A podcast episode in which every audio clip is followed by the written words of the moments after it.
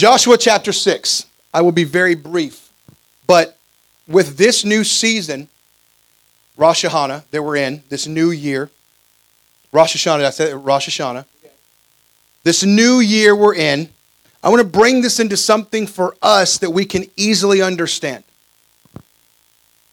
I truly believe right now on the earth, God is opening the doorway for new things in our life, for dead things to truly be dead, and those things that need to be brought to life be living. One of the ways that we can stop or that we can kind of be stifled in our growth is always giving into opposition. Now, the enemy is always going to be opposing the move of God, okay? It's nothing new. He's always going to be opposing the move of God. He did it in the garden in Genesis, so there's no doubt he's going to do it in September 2020, all right? So, with that being said, I'm going to briefly just explain and equip you on how we can get over opposition in our life on a daily basis when it presents itself. Because none of us, if Jesus if Jesus faced opposition, temptation, and things like that, we, we're foolish to think we won't. Okay? Joshua 6. Jericho was securely shut up because of the children of Israel. None went out and none came in. How amazing would that be? Like the enemy wants to try to stop access into the drug houses because of the children of God in Orange. Like, like think about that for a second. Jericho was shut up, it was guarded, walls were put around because of the children of Israel. This is why Jericho had walls. Not because they were trying to protect mighty treasure, but because they heard of this tribe that had a God that was victorious in every area. And because of that, they're like, well, we don't want to lose everything we have. So they build up these walls. The Lord says to Joshua, See, I have given you Jericho into your hand, its king and the mighty men of valor. You shall march around the city, all you men of war, and you shall go around the city once. And then he goes and tells them exactly what they need to do. Seven priests shall bear seven trumpets. But on the seventh day you shall march around the city seven times, and the priest shall blow the trumpets. Now it shall come to pass when they make a long blast with the ram's horn, so fitting, and when you hear the sound of the trumpet, that all the people shout with a great shout, then the wall of the city will fall down flat, and the people shall go up, every man straight before him. Now, Jericho had these walls set up because of the children of Israel. Now, this is a really cool thing upon studying it. Jericho was actually a defense city before the land of Canaan, before the promised land. Okay? So think about it like this. Everybody, look at Jonathan back there. There's Jonathan. Hey, Jonathan. Jonathan is the promised land. And you guys in this section, you're Jericho. You're the defense city to stop the forward motion into the promised land. So this Jericho can be seen as opposition before the promised land. See, so before the promises of God in your life, before the things that the Lord has, has spoken into your life, the things we see in the Word of God, there's going to be this defense city that's going to be set up that the enemy does not want you to cross to get into the promise. Anybody following me here on this? The walls were designed to eliminate coming into the promise. So I, I love it because God prophesies, God begins to speak over Jericho, uh, over Joshua, exactly what he's going to have. He tells him, I've given you Jericho, its king and the mighty men of valor. I've given you this. But it wasn't just the opposition to be focused on. Really, what it was was the promised land. It was Canaan, right? And Joshua 1 Moses, my servant, is dead. Therefore, the time has come for you to lead these people, God speaking to Joshua, the Israelites, across the Jordan and into the land that I'm giving them. The land that's being given to them is the land of Canaan, the promised land.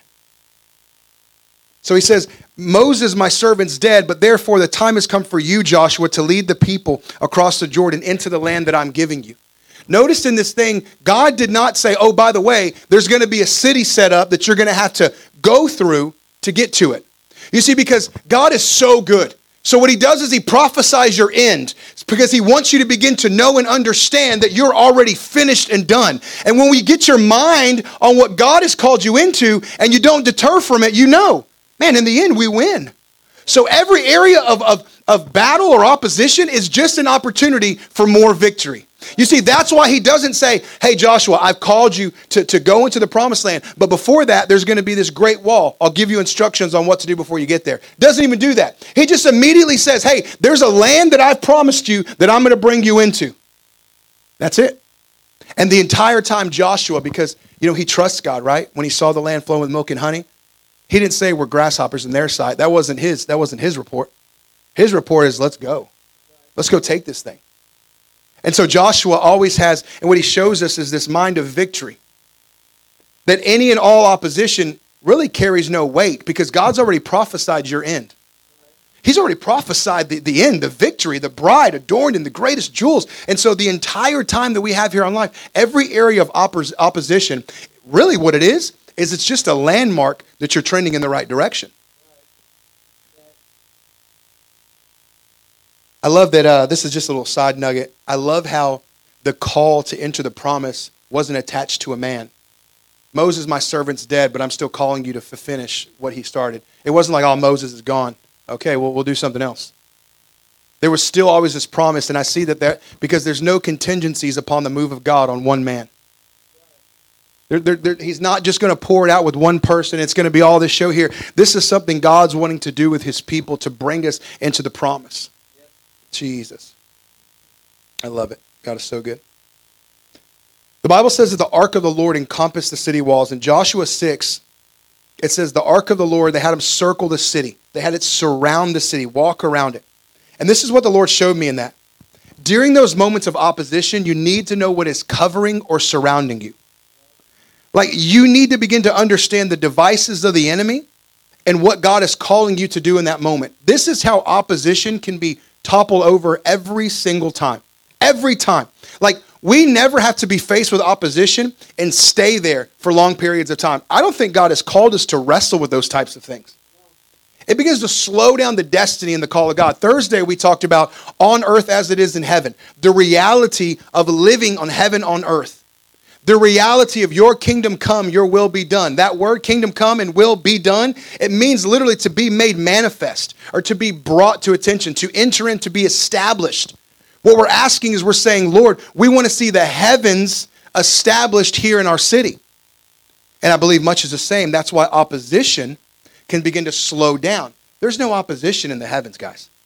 If we're going to walk on heaven uh, on earth as it is in heaven, we got to begin to know what heaven's doing. I gave him homework on Thursday night. I said, go read, go read your Bible and see what, what, what is heaven doing right now? What is heaven like? What's going on in heaven? Because the more that you get heaven in you, the more you'll reproduce, and then you can truly see on earth as it is in heaven. Well, in heaven, there's no opposition. Therefore, I think in our lives, when we're faced with it, now I'm not saying you're not going to be faced with it. Again, remember, Jesus was faced with opposition and temptation. We're not, when, but when we are faced with it, we know exactly what God's calling us to do. That it's no focus on the opposition, but it's always on getting through to go to the promise. Amen? Jesus, you're good. I love these little cards. Oh man, I forgot my Dallas Cowboy joke. Okay, rewind. Let's act like we just started the church service. Hey, today's a day of victory, unless you're a Cowboys fan. All right. Dang Lord. Man, I was on the drum set thinking about that. I was like, Jesus, what can I say about the Cowboys this morning? Hmm. Things me and the Lord talk about. oh, God, you're so good. Is that on Facebook Live? Glory. All right. Uh, Jesus, you're good. Joshua 21, this is at the very end of Joshua. This is kind of where I'm going to close out. There's so much more, we'll, get, we'll dive into that later. Because I want, I want you guys to be able to, God has done so much in the, in the area of the atmosphere of praise and worship, and I just want to quickly equip you with this. So, at the beginning of Joshua, we see that the Lord is telling him, I've given Jericho into your hand. That you're going you're gonna go through this city, the defenses, the walls are going to, the walls are to fall. And then at the very end of Joshua, in Joshua 21, it says, So the Lord gave, the, gave to Israel all the land of which he had sworn to give to their fathers, and they took possession of it and dwelt in it. The Lord gave them rest all around, and according to all that he had sworn to their fathers. And not a man of all their enemies stood against them, and the Lord delivered them all. Not a word failed of any good thing which the Lord had spoken to the house of Israel all came to pass. Here's what I want you to grab. When you're faced with any and all opposition, when you're faced with walls that look too big for anything to be moved, when you're in a place where, where you truly see, God, like, how am I going to get over this? Or how am I going to get through this? Or why does this always keep happening? Anybody ever been there, you know? Feel like you're going around the same mountain over and over and over. Been there. Been there. That's my wife. We've been there in those places. It's like God, like then you start to immediately like, like Lord, what am I doing wrong? You know what I mean? Like you start examining yourself, but really what it is is you just need to get in sync and co-labor with God's calling you to do. One thing I love about opposition and what we learn here in Joshua is that when we're faced with opposition, really what that is is that's that oh, so good. It's the enemy prophesying into your life that all things God has said will come to pass. You see that? When there's opposition in your life, what the enemy has actually done is he's revealed his hand that all God has said that will come to pass in your life will come to pass.